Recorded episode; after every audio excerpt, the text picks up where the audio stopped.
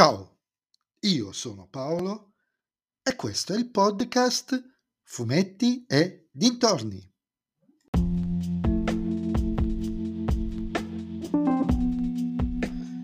In questo nuovo episodio del podcast vi parlerò di Dragonero Un mondo oscuro, numero 6, L'isola degli orchi, scritto da Stefano Vietti e disegnato da Luca Bulgheroni, edito dalla Sergio Bonelli Editore.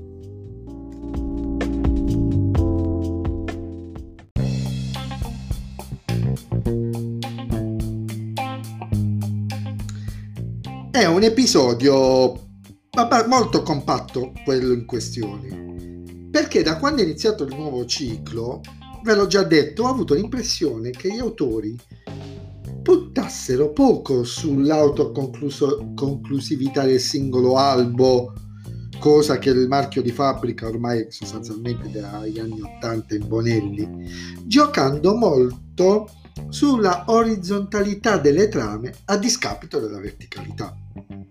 Certo, si sono trattati di cinque mesi di storia di livello mediamente più che buono, ma anche di una forte sperimentazione narrativa sul piano prettamente editoriale, perché chi compra Dragonero per la prima volta si trova oggettivamente spiazzato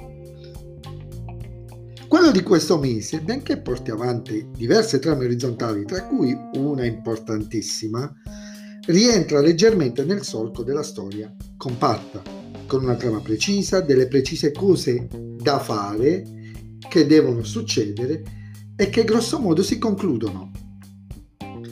E in questa storia ritorna Gmor, l'orco, visto che gli eventi si verificano proprio sull'isola degli orchi dove il pard di Jan si era ritirato dopo la fine della ribellione con la sua dolce metà.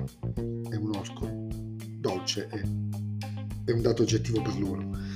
E non si va lì per caso, ma perché si intrecciano gli interessi sia degli orchi che di Eusofer, che vuole recuperare i sistemi di produzione del fango pirico da dei laboratori, e visto che serve anche agli orchi, una mano lava l'altra ed entrambe picchiano gli abomini ne esce fuori una storia da un buon ritmo, ricca di azione, con dei personaggi molto ben caratterizzati nel loro utilizzo e anche diversi colpi di scena molto ma molto importanti per lo sviluppo, sviluppo futuro della serie, delle sue trame. Ma con un'incongruenza, o almeno a me sembra totale a un certo punto nel, nell'albo sono tutti, tutti sono convinti, o meglio Jan e di conseguenza anche chi sta vicino, che gli abomini siano una razza di bestie, prima di un, dei barbari, prima di un vero e proprio schema gerarchico delle strategie di invasione. Convinzione da quello che si evince dedotte dalle battaglie. Peccato che tra gli alleati di Yan ci sia proprio un abominio. Ora, porca miseria, nessuno ha pensato di dire, ehi, amico, scusami, ma come funziona il vostro mondo? E questa cosa mi ha lasciato un po' perplesso.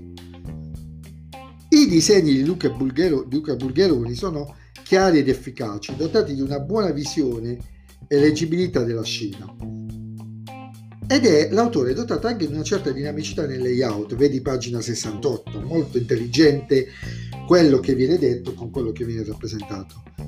Non gli perdono però l'aspetto troppo moderno della fabbrica di fango pirico, sembra l'Ilva di Taranto, e l'ho trovato fuori contesto, più che molto moderna, fuori contesto. È vero che là ci sono anche i tecnocrati, l'ho trovata molto fuori contesto come rappresentazione. Comunque è un albo interessante, ricco di carne, tanta carne sul fuoco.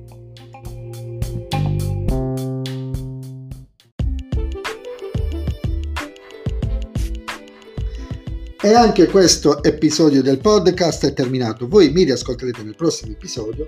Vi ricordo però che vi aspetto su Instagram, sul profilo Fumetti e Dintorni, a dirmi cosa ne pensate anche voi di questo albo, della sua incongruenza di fondo se l'avete letto. E se vi piace il mio podcast, beh, non dovete fare altro che suggerirlo ai vostri amici. Se invece il mio podcast non vi piace, suggeritelo a chi non sopportate. Ciao a tutti!